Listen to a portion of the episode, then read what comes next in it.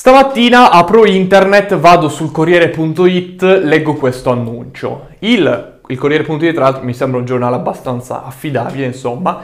Leggo, c'è scritto, il 46, gli italiani sono i più insoddisfatti. Il 46% del campione non si ritiene soddisfatto della propria vita. Allora, che miseria. Allora, chiudo il computer, mi metto un attimo lì a, a pensare, a soffermarmi un attimo su ciò che avevo letto e dico Beh, vabbè, allora niente, dovrò rinunciare anch'io alla felicità. E ci avevo quasi rinunciato quando poi mi sono ricordato che in realtà sono già felice, quindi non dovevo rinunciarci né provare a cercarla perché ce l'ho già. Attenzione, perché prima è una cosa che si potrebbe perdere o mescolare. E poi soprattutto ogni tanto ci dimentichiamo che la, la, poi la felicità la possiamo trovare anche veramente dietro l'angolo, no?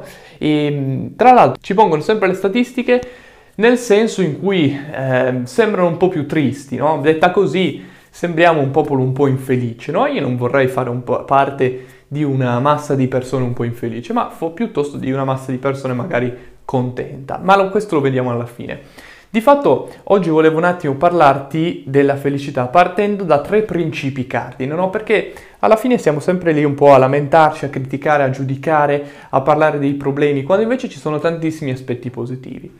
Partiamo un attimo dal ragionare della felicità, che è un argomento bellissimo e del quale abbiamo approfondito tantissimo eh, qualche tempo fa sulla nostra community privata.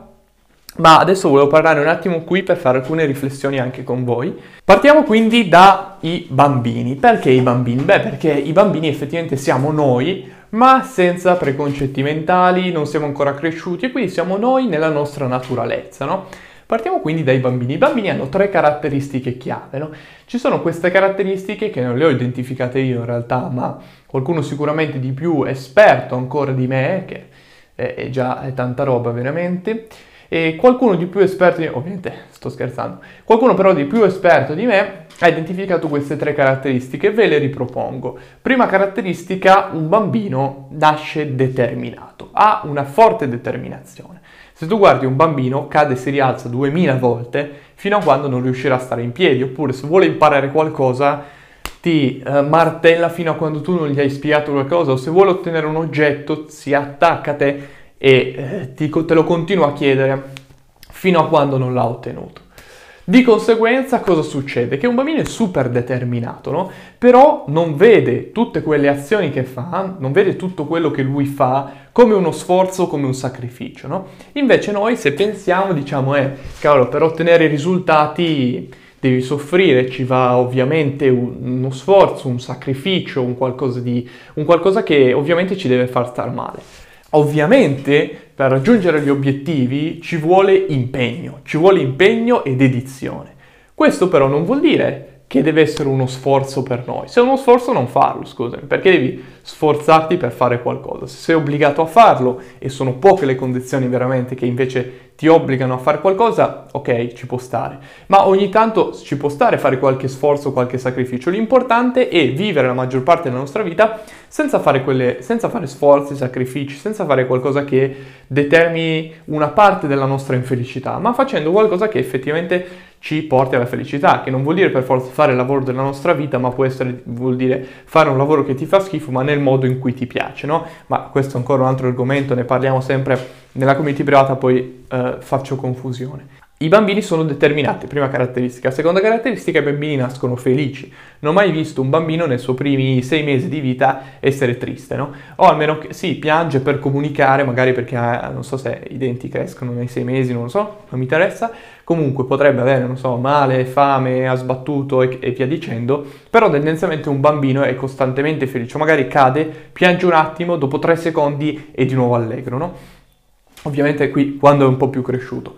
Quindi tecnicamente cresce felice, no? Ovvia- ovviamente poi crescendo il bambino, e quindi noi di conseguenza perché siamo stati bambini, ci costruiamo delle gabbie, delle reti, degli schemi, dei paradigmi che per carità ovviamente sono obbligatori, ma che lasciano traspire, lasciano traspirare sempre di meno quella che è poi di fatto la nostra felicità. Quindi se noi smontiamo un po', tagliamo un po' di queste gabbie, potremmo riscoprire un po' di felicità. Terzo punto, i bambini non hanno paura di avere paura. Questa è un'altra condizione, no? Perché queste sono tutte cose che in realtà vanno poi a bloccare un po' della nostra felicità, no? I bambini non hanno paura di avere paura, cioè i bambini provano paura, hanno, papo, hanno paura, provano la paura come sentimento, diciamo, o come sensazione, ma solamente nel momento in cui c'è un pericolo imminente o c'è appunto un qualcosa che provoca in lui quella paura.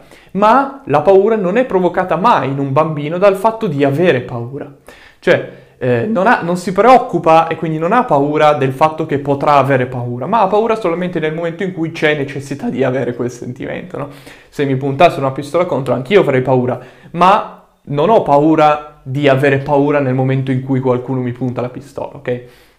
E in realtà questo è un altro schema, un'altra parte che ci costruiamo e che contribuisce alla nostra ovviamente preoccupazione giornaliera, che contribuisce quindi a diminuire la nostra felicità. Se già ripartiamo da questi tre punti cardine, ripartendo semplicemente da quella che è la nostra storia, la nostra naturalezza, cose che nessuno ti ha detto eh, online, offline, da nessuna parte, ma che di fatto in realtà sono così, alcune le dicono e sono poi quelle persone a cui noi le abbiamo prese e le stiamo portando avanti con grande forza e con ottimi veramente risultati, riesci poi a cambiare completamente.